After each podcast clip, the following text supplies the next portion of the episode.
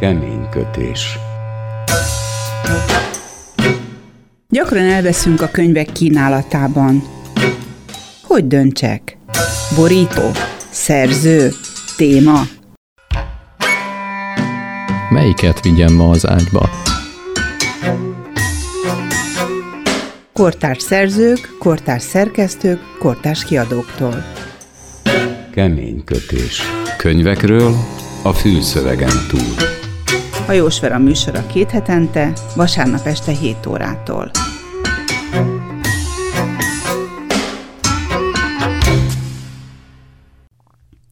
Szép jó estét kívánok! Hajós Vera vagyok. Eszmélésünk pillanatától küzdelemmel tele az életünk.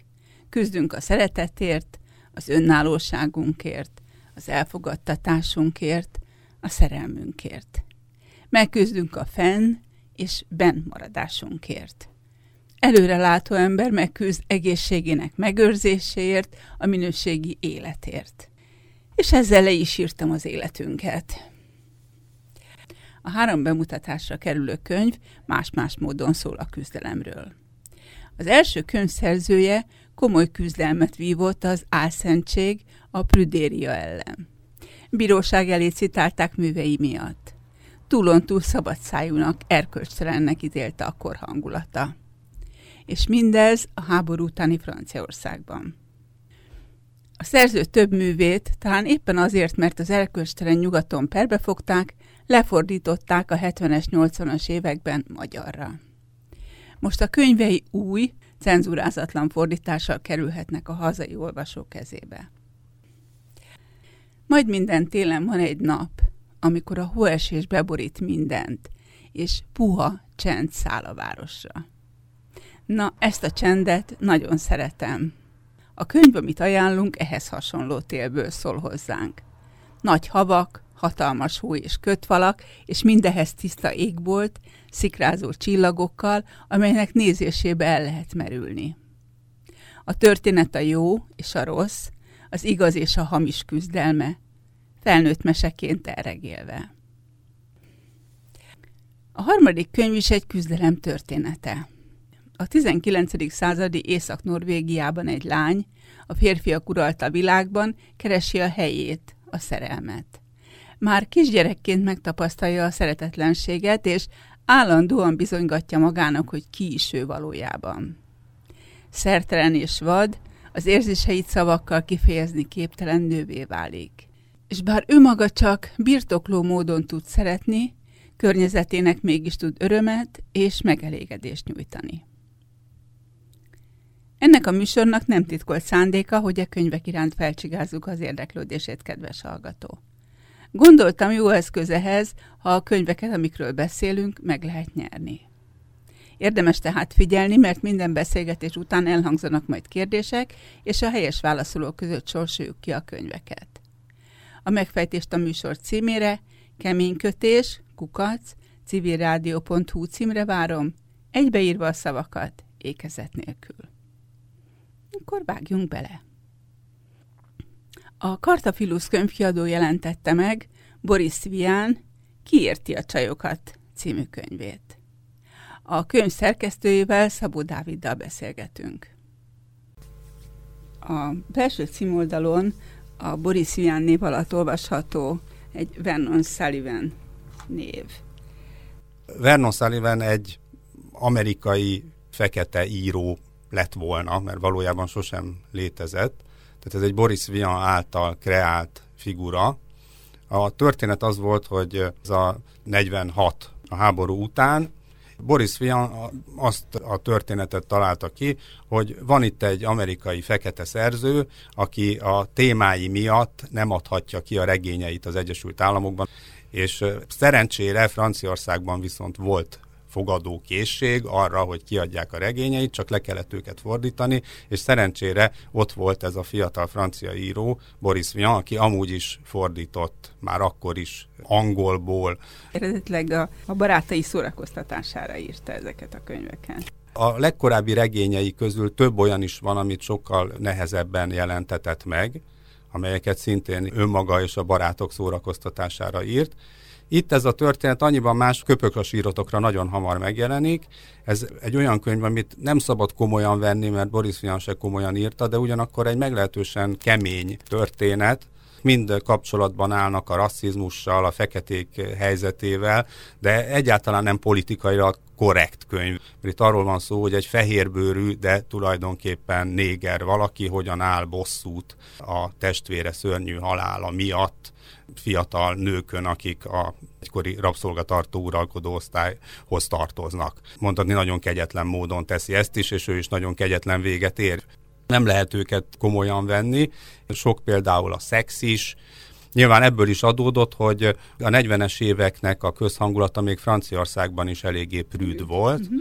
Ezért volt az, hogy Boris Viant végül is elítélték emiatt a két regény miatt. Köpök a sírotokrát be is tiltották és ebből egy hatalmas irodalmi botrány lett. A sorozat további két regényét, a Pusztuljon minden rusnyaság, ez a frissebb magyar címe, ami most jelent meg, a Kiérti a csajokat. Ezek is ebbe a sorozatba tartoznak, még hogyha ezek egészen más könyvek is, mint az első kettő.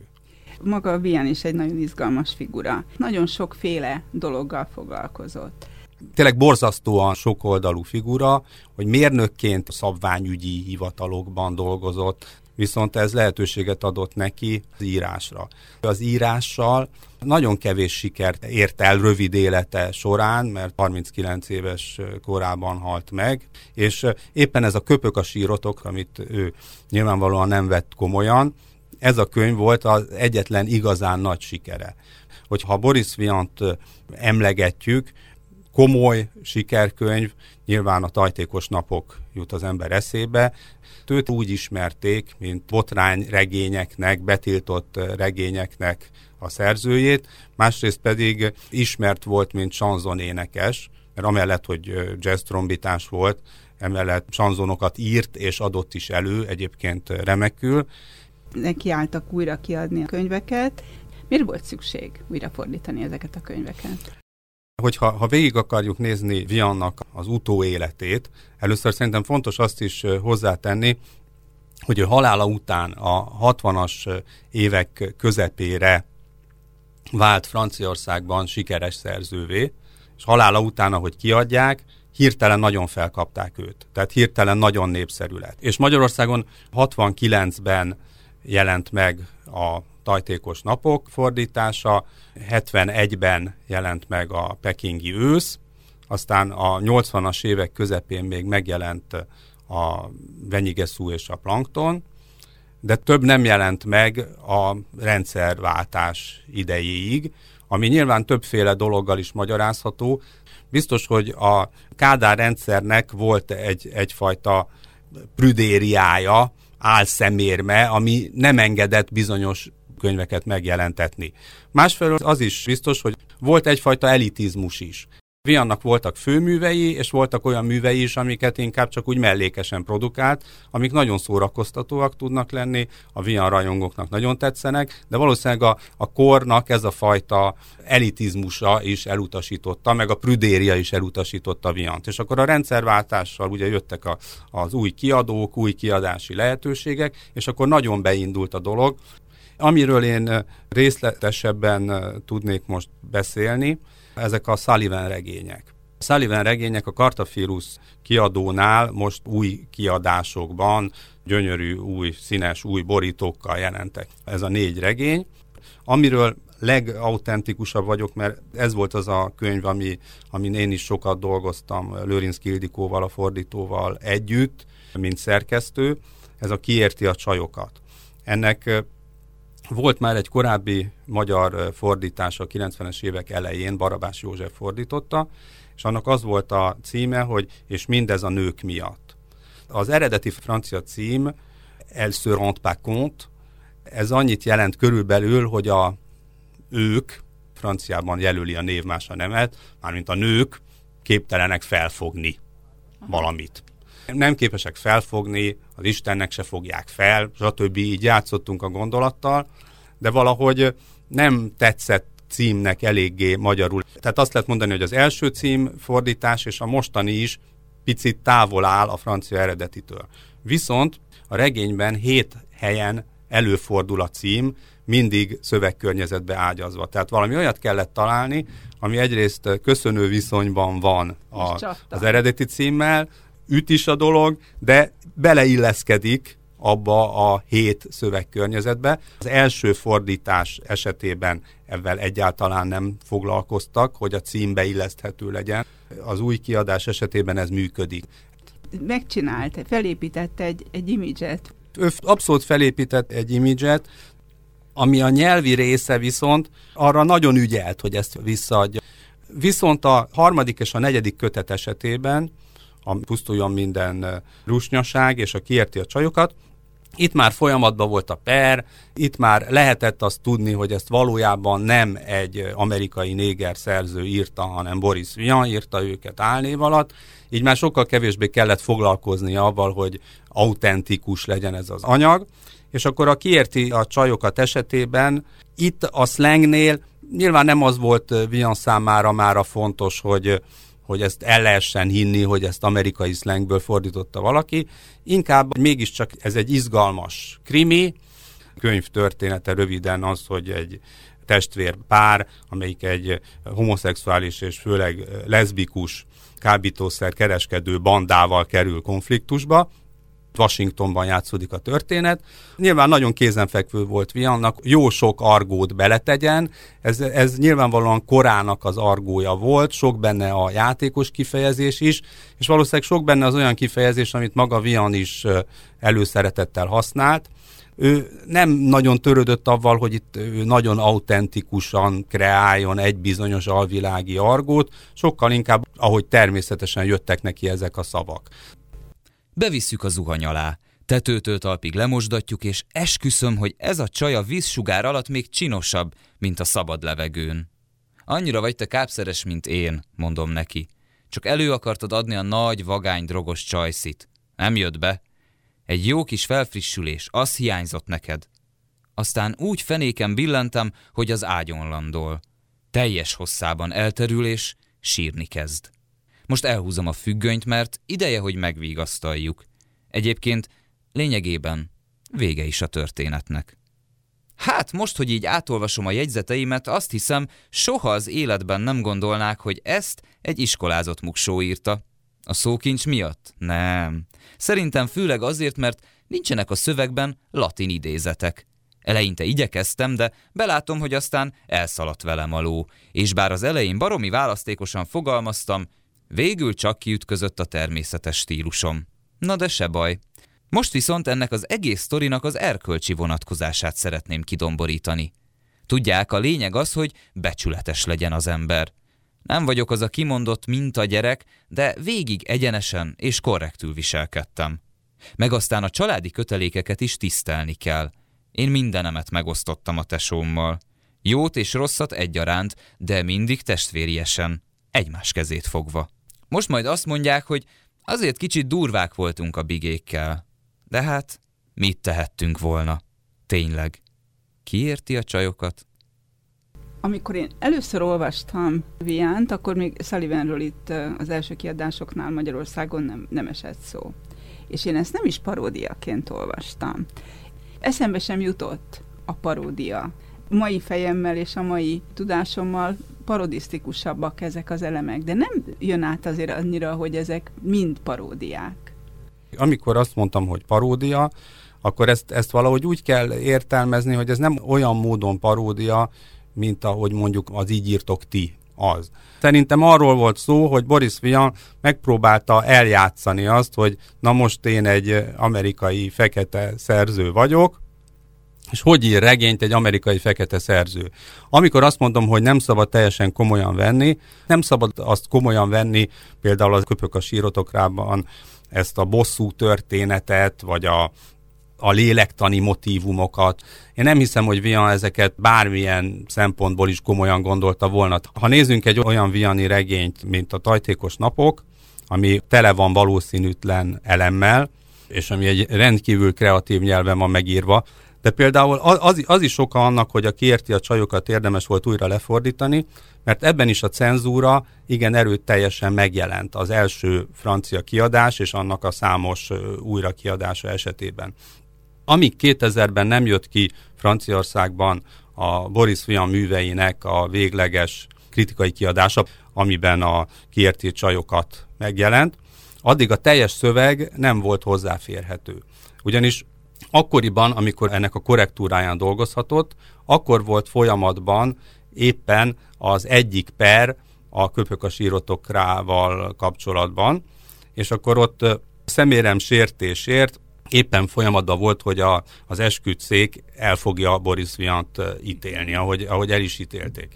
És Boris Vian nyilvánvalóan rendkívül dühös volt, és ezt az egészet egy borzasztóan álszent dolognak tartotta, és akkor dolgozott a korrektúrán, és akkor el akarta a könyvben valami olyat helyezni, amivel tiltakozhat ez ellen a dolog ellen is, meg az indokínai háború ellen is.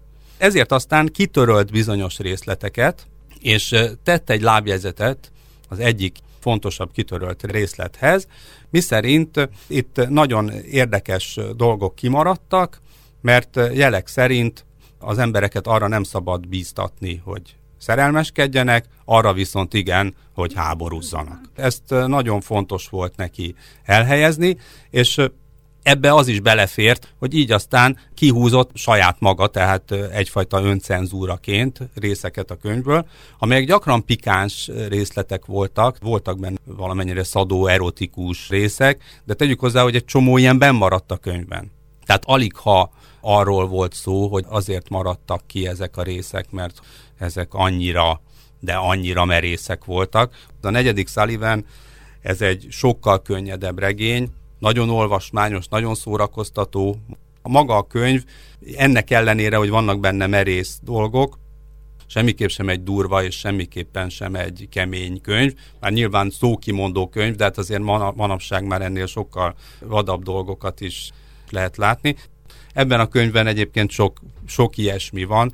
Nem, nem úgy kell olvasni, hogy egy nagy regény, inkább úgy kell olvasni, hogy egy jó pofa regény, amelyik egyrészt egy, egy híres regényciklusnak a záródarabja, a 20. század egyik legendás és mindenképpen fontos írójának egy jellegzetes darabja, még ha könnyedebb művei közé tartozik is.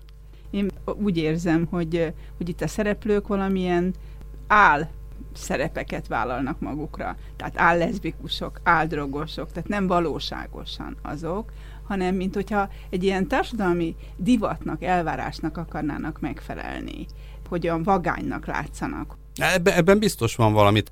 Maga, ha történetet nézzük, biztos, hogy, hogy fontos szerepet játszik a könyvben, hogy átöltözünk, mást adunk, mint a, amik valójában vagyunk.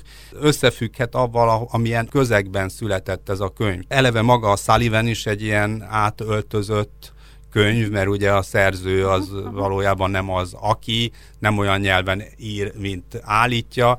Másfelől meg ott, ott vannak azok a bíróságok, esküdszékek, akik olyan dolgokat kértek számon Sullivanen, illetve Boris Vianon, amelyek megint csak abszolút álságos dolgok voltak. Álságos erkölcsök korában egy álmű.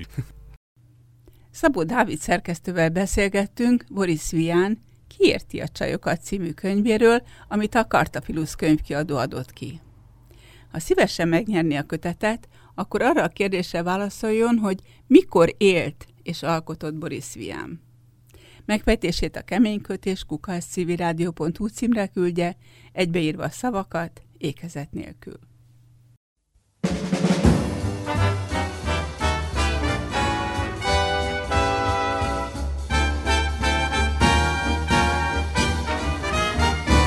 Au matin de juillet, le réveil a sonné dès le lever du soleil.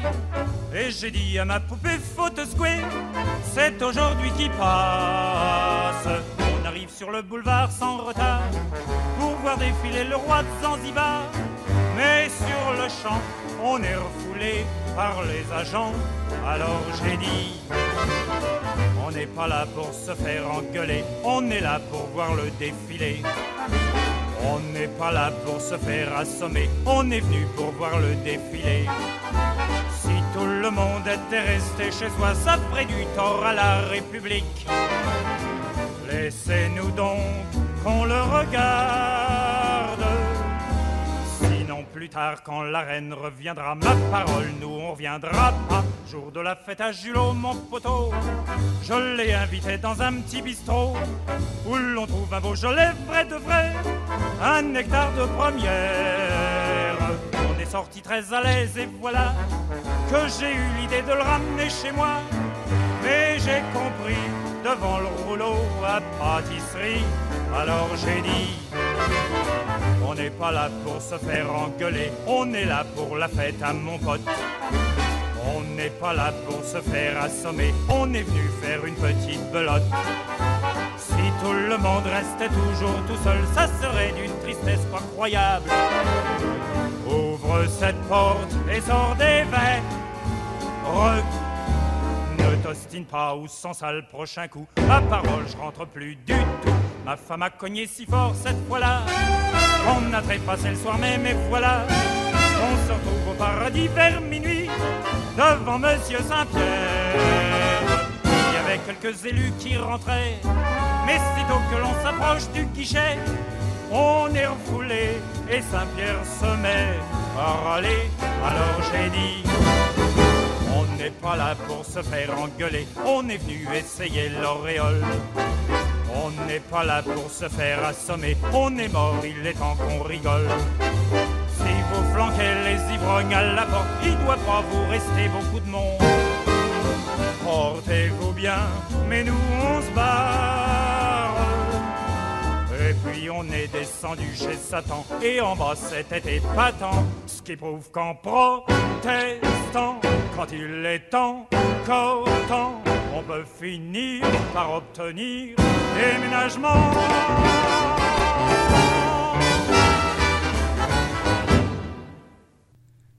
A Libri kiadó jelentette meg Mark Helprin Téli Mese című művét. A könyvről az E-Kultúra munkatársával, Uzseka Norberttal beszélgetünk. Ez a könyv New Yorkról, a 20. századról, a szerelem halhatatlanságáról, a barátságról, jóról és gonoszról szól. Kihagytam valamit?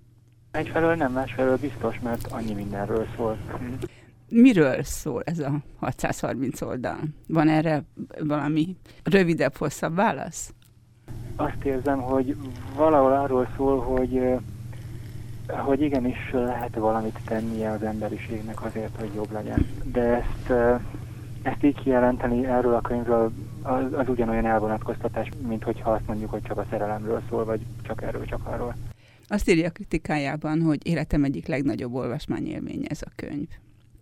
Most ugye reggel én is készülve erre a beszélgetésre elővettem a könyvet és beleolvastam, és, és azt vettem észre, hogy akárhol olvasok bele, egyrészt emlékszem rá, ami mondjuk tudom én fél évvel azután, hogy olvastam, talán nem akkora dolog, de nekem mégis sokat jelent. Másrészt pedig, hogy azonnal magába szippant. Annyira gyönyörű, meg különleges, meg furcsa egy könyv, hogy, hogy nagyon tud hatni az emberre, és az, azt én nagyon szeretem, mert hogy ez pozitív irányba hat. A stílusa az, ami megfogta? Azt hiszem, igen. Meg amiket leír, annyira sajátosan nézi a világot, annyira képes rá fókuszálni olyan dolgokra, amik mellett az ember amúgy talán elmenne. Meg hogy van benne egyfajta ilyen derű, tehát hogy így utólag főleg látom, hogy mennyire szól arról is, hogy, hogy hát élni jó. Az egész télen, teljesen független attól, hogy melyik korszakban, melyik évben, de mindig télen játszódik. Én nagyon szeretem azt, amikor a hóesés ilyen hirtelen lezúdul, és egy ilyen hihetetlen nagy csend, ilyen puha csend veszi körül a várost. Ez egy néhány óra, és ebben a regényben is eltűnnek ködös hófalakban emberek, aztán néhány évtized múlva előkerülnek onnan, feltéve, ha előkerülnek, tehát, hogy nagyon meghatározó élmény itt is a hó. Én utána olvastam ennek a Mark Halperinnek, akitől azt hiszem, hogy más nem jelent meg soha magyarul, de, de van ismerősöm, aki olvasott tőle egyebet, és úgy tűnik, hogy neki valamiért be van akadva a szél meg a hó, tehát hogy minden regényében ott van, ott szerepel. Sokat gondolkoztam ezen én is, mert az én fejemben úgy van, hogy valahol a, a hó meg a fehérség egy kicsit a halált is jelképezi. És a tisztaságot és a szűziességet is. kicsit olyan, mint azt sugalná, hogy először akármi van itt a világban, rendet kéne rakni benne, hogy aztán eljöhessen az a könyvben leírt aranykor vagy szebb jobb világ. És hogy kezdjünk ennek hozzá? Á, nem tudom, el kell olvasni ezt a könyvet. Ez elegendő ahhoz, hogy, hogy hozzákezdjünk ehhez? Én csak azt gondolom, hogy ebben a könyvben elég sok minden van, ami rá tudja venni arra az embert, hogy máshogy lásson dolgokat, hogy egy kicsit ne csak a rosszat lássa, mert egyébként ebben a könyvben is rengeteg negatív van, meg halál, meg, meg szörnyűségek, meg ilyesmik, de, de valahogy végig kitart egyfajta ilyen pozitív tudom, hozzáállás mellett, és ez nekem nagyon tetszik. És azt gondolom, hogy ha az ember ebből ihletet merít, amit meríthet egyszerűen tényleg a, a, a hóesésből is, mert annyira szép, akkor, akkor igen, ez segíthet. Miért ne segíthetne? Tehát a szemléletünk kellene, hogy, hogy előbb tiszta legyen? Vagy hogy meglássuk a, a szépet és a jót? Tehát magunkon kellene összeváltoztatni? Az biztos, az teljesen egyértelmű. Csak így az jutott eszembe, hogy itt ebben a regényben a szereplőknél szerintem jelenfejlődést nem nagyon látni, vagy, vagy relatív, tehát hogy inkább, hogy lehet tudni, hogy milyen lesz, vagy milyen ő, és, és olyan is. Még akkor is, hogyha olyan megfejtetetlen figura, mint ez a Peter Lake, ugye az úgymond főszereplő. De mindegyikük esetében azt érzem, hogy van egyfajta cél előttük, ami felé tartanak, akár tudatosan, akár tudat alatt, vagy ilyesmik, akár, akár sorszerűen, akár önmaguk szabad akaratából, de hogy van céljuk, és azt gondolom, hogy ez nagyon fontos. Uh-huh. A regénynek a központi figurája Peter Lake, és a történet kezdődik a 900-as években, amikor hát megérkeznek a szülők az ígéret földjére, de nem léphetnek be New Yorkba. És ezt az egészséges kis csecsemőjüket, ezt rábízzák a víz, egy mózes kosárszerű dologba teszik bele, gyereket, akit az öbölpartiak találnak meg. Ugye ez a múlt, kicsit ilyen, ilyen misztikus az egész. A szülők nem léphetnek be, csak egy új nemzedék az ígéret földjére. Igen, abszolút.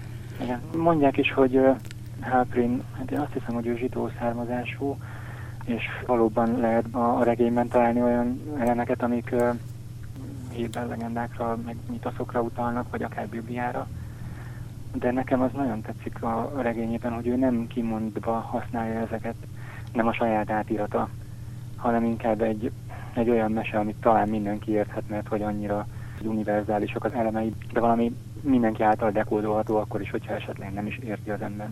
Úgyhogy nagyon sok mindent én sem értek benne, nem tudnám megmagyarázni, csak egyszerűen érzi az ember. A The Sun híranyagát tekintve iskola példája volt a pontosságnak és a higgadságnak. Szerkesztőségi cikkei szélesebb témakörben mozogtak, és aféle parlamentet képeztek a szemben álló nézetek számára. A negyedik oldal már ellentmondásosabb volt. Itt a The Sun rovatvezetői és vendégei írhattak szabadon, anélkül, hogy sajtóvédségtől kellett tartaniuk, noha persze valamely íratlan szabály tiltotta a gyalászkodást és a szenzációhajhászást, de egyébként vitriolos, provokatív cikkek előtt nem zárták be a kaput. Virginia Gamely asszony nevén Maratta itt a negyedik oldalon aratta sikereit.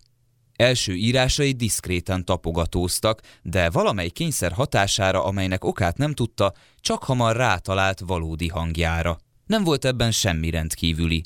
Odahaza a Koheresztó partján is gyakran, szinte láthatatlan, ártatlannak tűnő hószálingózással kezdődnek a legvadabb hóviharok, amelyek betemetik a házakat, és háborgó fehér tengerré változtatják a vidéket. Virginia cikkeit eleinte észre sem vették, hiszen Virginia egy olyan várost méltatott, amelyet lakói, vadsága és temérdek volt miatt csak ritkán láttak egységes egészként. Szépsége ironikus szépség volt annyiban, hogy éppen azok nem látták meg, akik fölépítették. Nem látták, mert, mint meg annyi kis féreg, vakon szaladgáltak és küszködtek benne.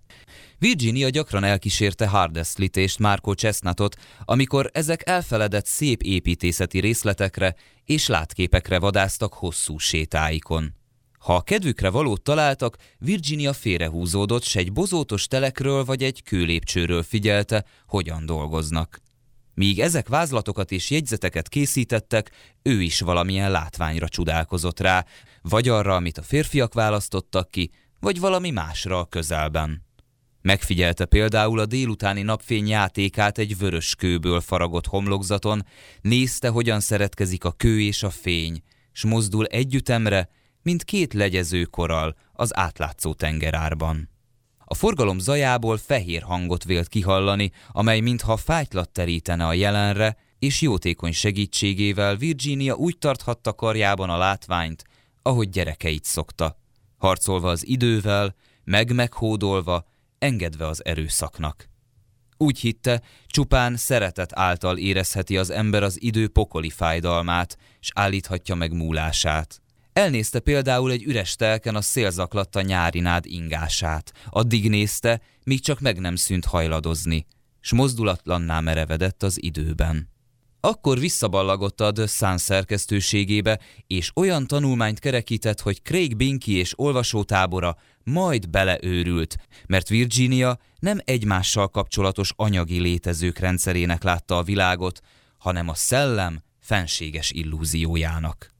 Egyik tanulmányában azt írta a régi rendőrkapitányság kupolájáról, hogy pusztán formája által is vigyázza a környéket, mert nem tekintve most a színek megmagyarázhatatlan mágiáját, a kép forma mi voltában közvetítődik és adódik tovább. A receptorok maguk is fölismerhető és állandó formát öltenek, amely a fény attribútumaiból ered. Végtére magát a szemet is kupolának látjuk.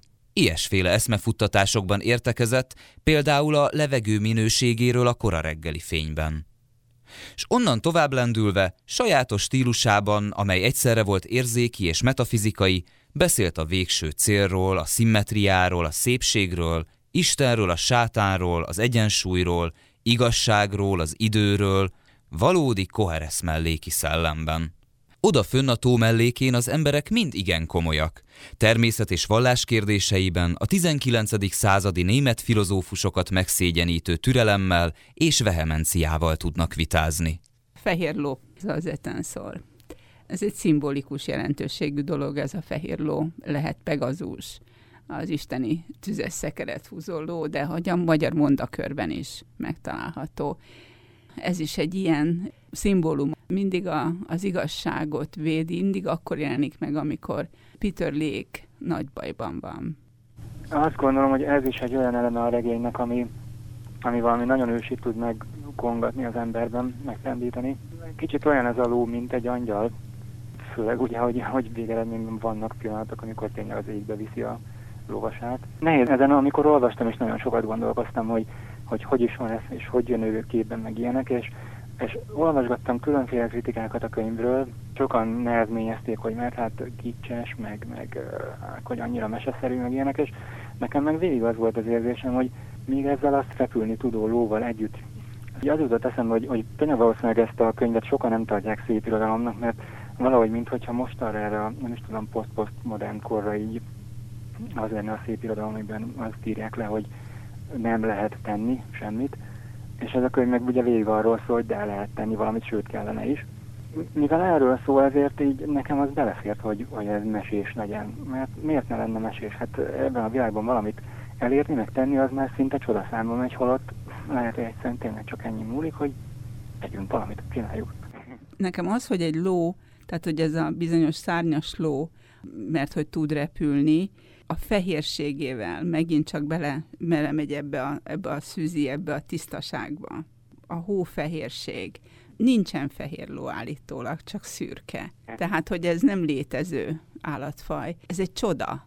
Az igazság, hogy nem találtam egy interjút Helpénnel. Tehát nem tudom, hogy... Hogy ő mit gondol erről. Hogy uh-huh. mit gondol, igen. De nekem erről a, a fehérségről nagyon sokszor eszembe jut, amit már mondtam is, hogy a halál, mert egyrészt vannak ugye a emberek, akik visszajöttek a klinikai halálból, meg vannak, hát azt hiszem, hogy a buddhizmusban is vannak olyan irányzatok, ahol, ahol leírják azt, hogy a halál egyik fázisa az, hogy egy gyönyörű tiszta fehér fényt látunk, ami más megfogalmazásban lehet egyszerűen Isten is. És így szerintem megint annyira egy ilyen univerzális és világszerte ismert szimbólum, hogy pendít valamit így az emberben. Igen, lehet, hogy ez valami isteni beavatkozás, lehet, hogy egy olyan fajta segítség, de az is lehet, hogy bennünk van. Van néhány nagyon izgalmas figurája ennek a regénynek. Ilyen a például a Pen család, amelyik mindig kapcsolatba kerül Peter Lékkel? Én nagyon humoristának érzem őket, és annak, hogy, hogy ő bennük összpontosul ez, amit az előbb is említettem, hogy, hogy igenis lehet mit tenni. És az, ahogy Peter Lake találkozik az egyes családtagokkal, például az, ahogy Beverly-vel egymásba szeretnek, hát Peter Lake akkor éppen egy betörő, aki betörni kész Penn család házába. Nagyjából, mint Rómeó és Júlia. És aztán egymásba szeretnek, és, és azért, mert ugyanaz a, ugyanaz a fajta szenvedély van mindkét emberben. Lehet azt mondani, talán, hogy kívülállóak a, a, az élet fősodrátor, mert hogy Beverly beteg, Peter Lake meg, meg betörő.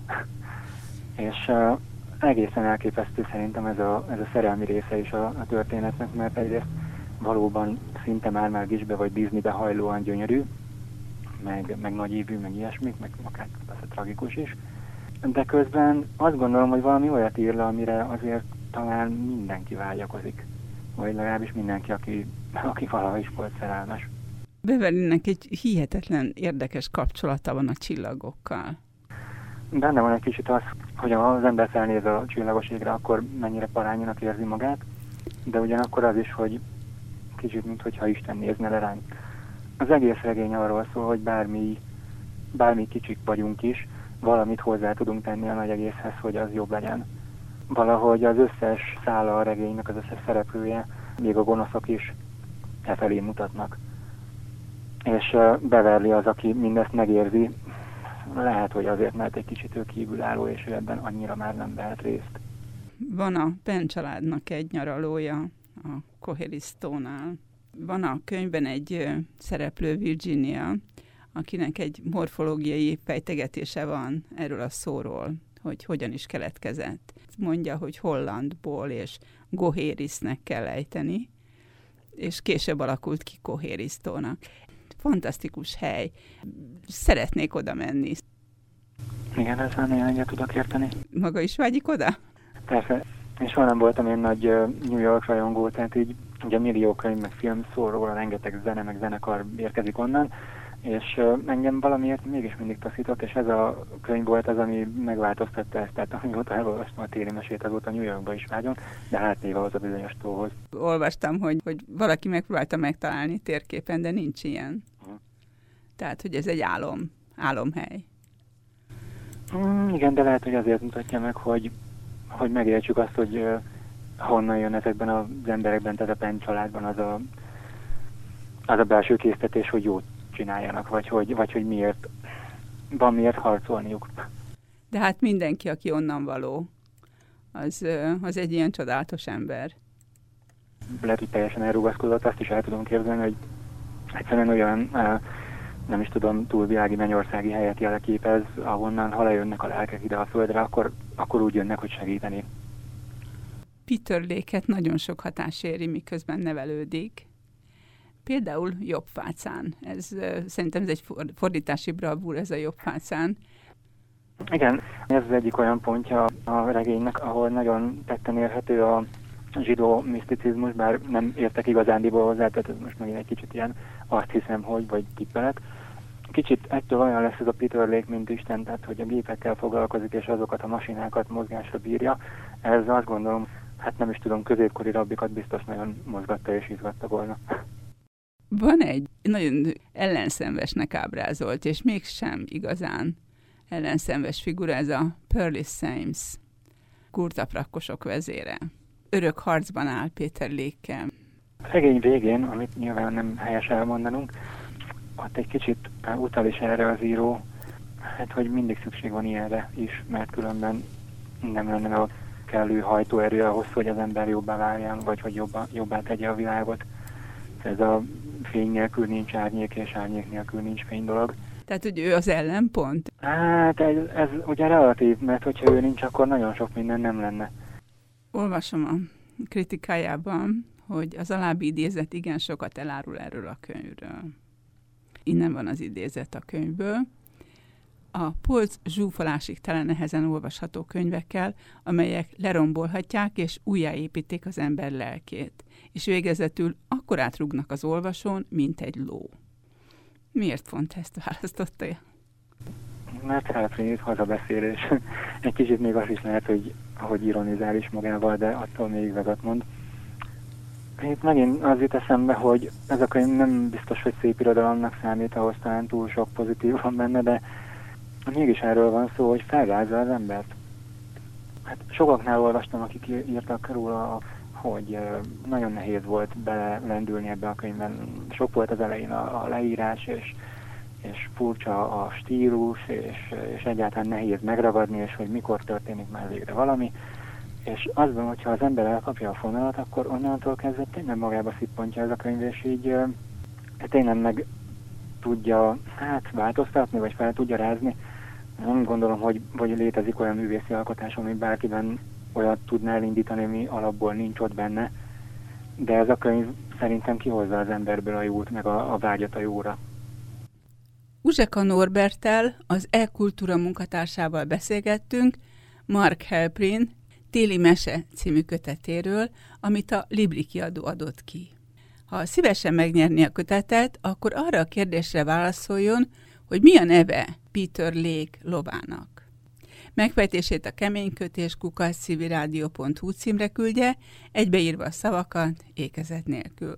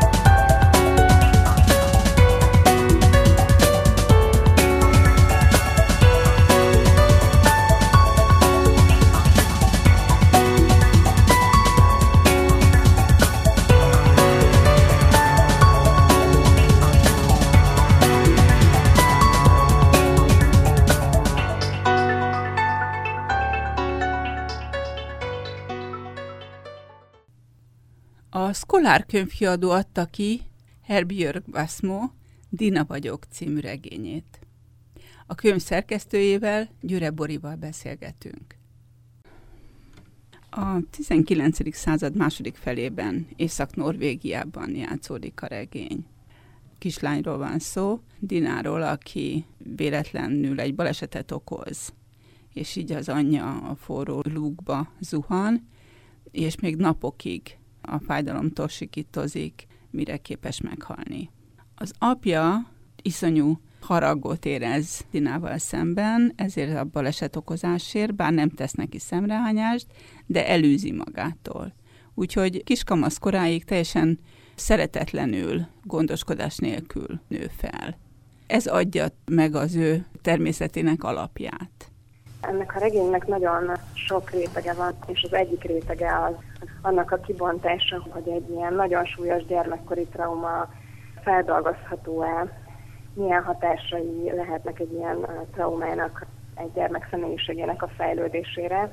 Természetesen ez az egyik fő kérdése a regénynek.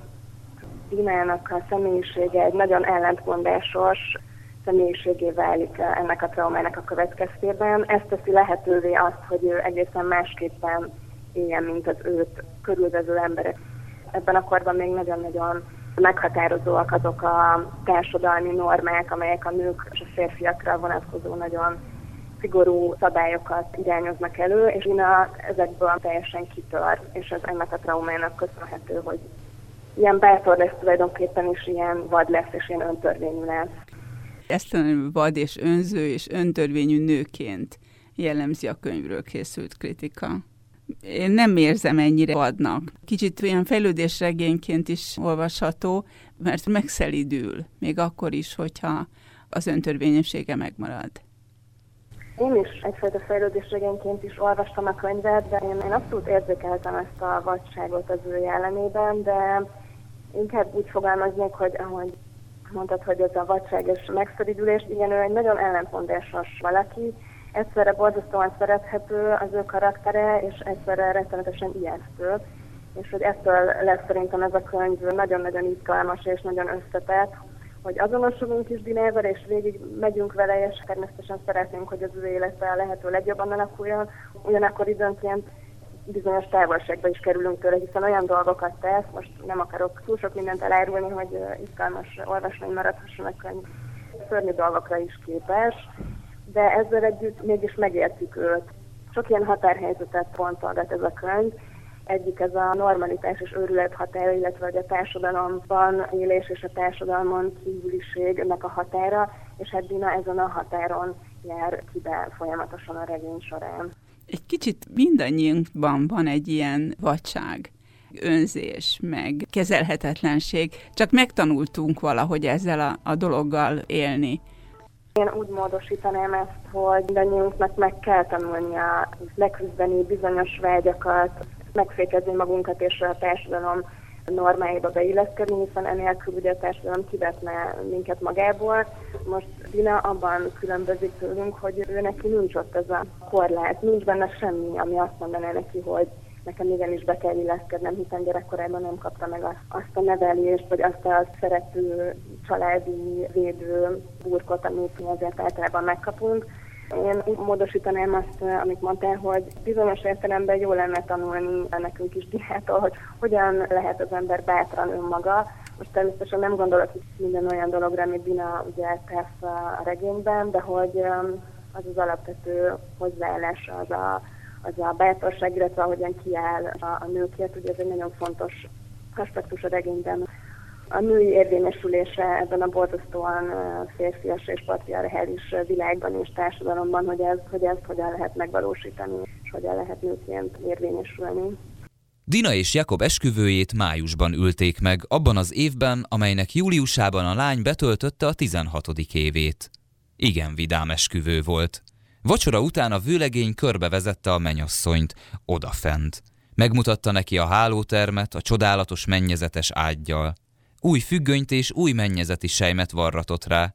A falburkolat bársony tapétája is új volt, szegélyét indák díszítették. Dina végre megnézhette a ruháskamrákat és az üvegajtós könyvszekrényeket, melyek kulcsát a szekreteren álló kínai kancsóba rejtették. A nagy, sötét padlás folyosón az ágynemű szekrényt. A kitömött hófajdot, amelyet Jakob maga lőtt, és amelyet Kopenhágában preparáltak ki, és Karen anya kalapdobozában szállították ide.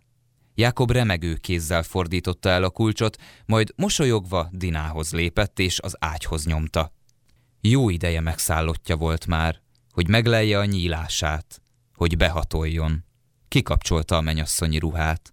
Zihálva, gügyögve és összefüggéstelenül biztosította Dinát afelől, hogy ő a legcsodálatosabb teremtmény, akivel valaha találkozott. Először úgy tűnt, mintha a lányon valamiféle kíváncsiság lenne úrrá, vagy hogy meg szeretné óvni Hiertrud ruháját a férfi mohó kezeitől. A ruha minden esetre lekerült róla. De hirtelen úgy tűnt, mintha a menyasszony nem tudná összehangolni Jakob szavait és cselekedeteit. Körömmel támadt a férfira, és sárga rész szegecsek voltak a cipőjén. Csak a vak szerencsének köszönhető, hogy nem nyomorította meg a férjét egész életére. Rosszabb vagy, mint egy csődör, sziszegte, miközben könny és takony patagzott az arcán. Láthatólag pontosan tisztába volt azzal, mi hajtja a csődöröket. Dina már vadul menekült az ajtó felé, amikor Jakob felfogta, mire készül. Vágya menten elillanta, hogy ráébredt, miféle irányt vehetnek az események. Egy darabig lihegve, erejüket méregetve álltak egymással szemben. Dina megtagadta, hogy visszavegye a ruháját, amelyet Jakob tépett le róla. Erővel kellett visszakényszerítenie rá a hosszú szárú alsóneműt, épp úgy, ahogy lerángatta róla. Ráadásul az egyik hasíték szalagjai leszakadtak, ügyetlenül kapkodott. Ennek ellenére kénytelen volt elviselni az elképzelhetetlent, a rettenetet, amikor Dina végül kitépte magát a kezéből és lerohant a lépcsőn. Az elöljáróhoz, a vendégek közé. Fehér neműben, sejemcipőben és harisnyában. Vissza-visszatér egy ilyen mondatkezdést, hogy Dina vagyok. Ezek a könyvben dölt betűkkel emelődnek ki a szövegből, és ezek belső monológok. Mint hogyha önmagát bíztatná, önmagának bizonyítaná állandóan, hogy, hogy ő van. Igen, hát hogy ő létezése alaphelyben lett megkérdőjelezve akkor, amikor ő ugye kisgyermekként a, tényleg az anyja halálát okozza, és ugye az apja előzi, nagyon jó az a meglátás, hogy valóban neki meg kell erősítenie önmagát abban, hogy létezik, én nagyon szerettem ezeket a nagyon költői, sokszor nagyon enigmatikus szakaszokat, amelyek széttördelik a szöveget, illetve a cselekményt. Itt valóban még inkább meg tud az olvasó valamit Dinának a belső világáról, tehát nem csak a cselekményen keresztül, a tettein keresztül, hanem azt, hogy ő hogyan interpretálja a saját létét, illetve a saját cselekedeteit. Nem fogunk elmondani történeteket a cselekményből, de arról szeretném, ha beszélnénk, hogy Dinának vannak halottai. Mindegyikkel más a kapcsolata.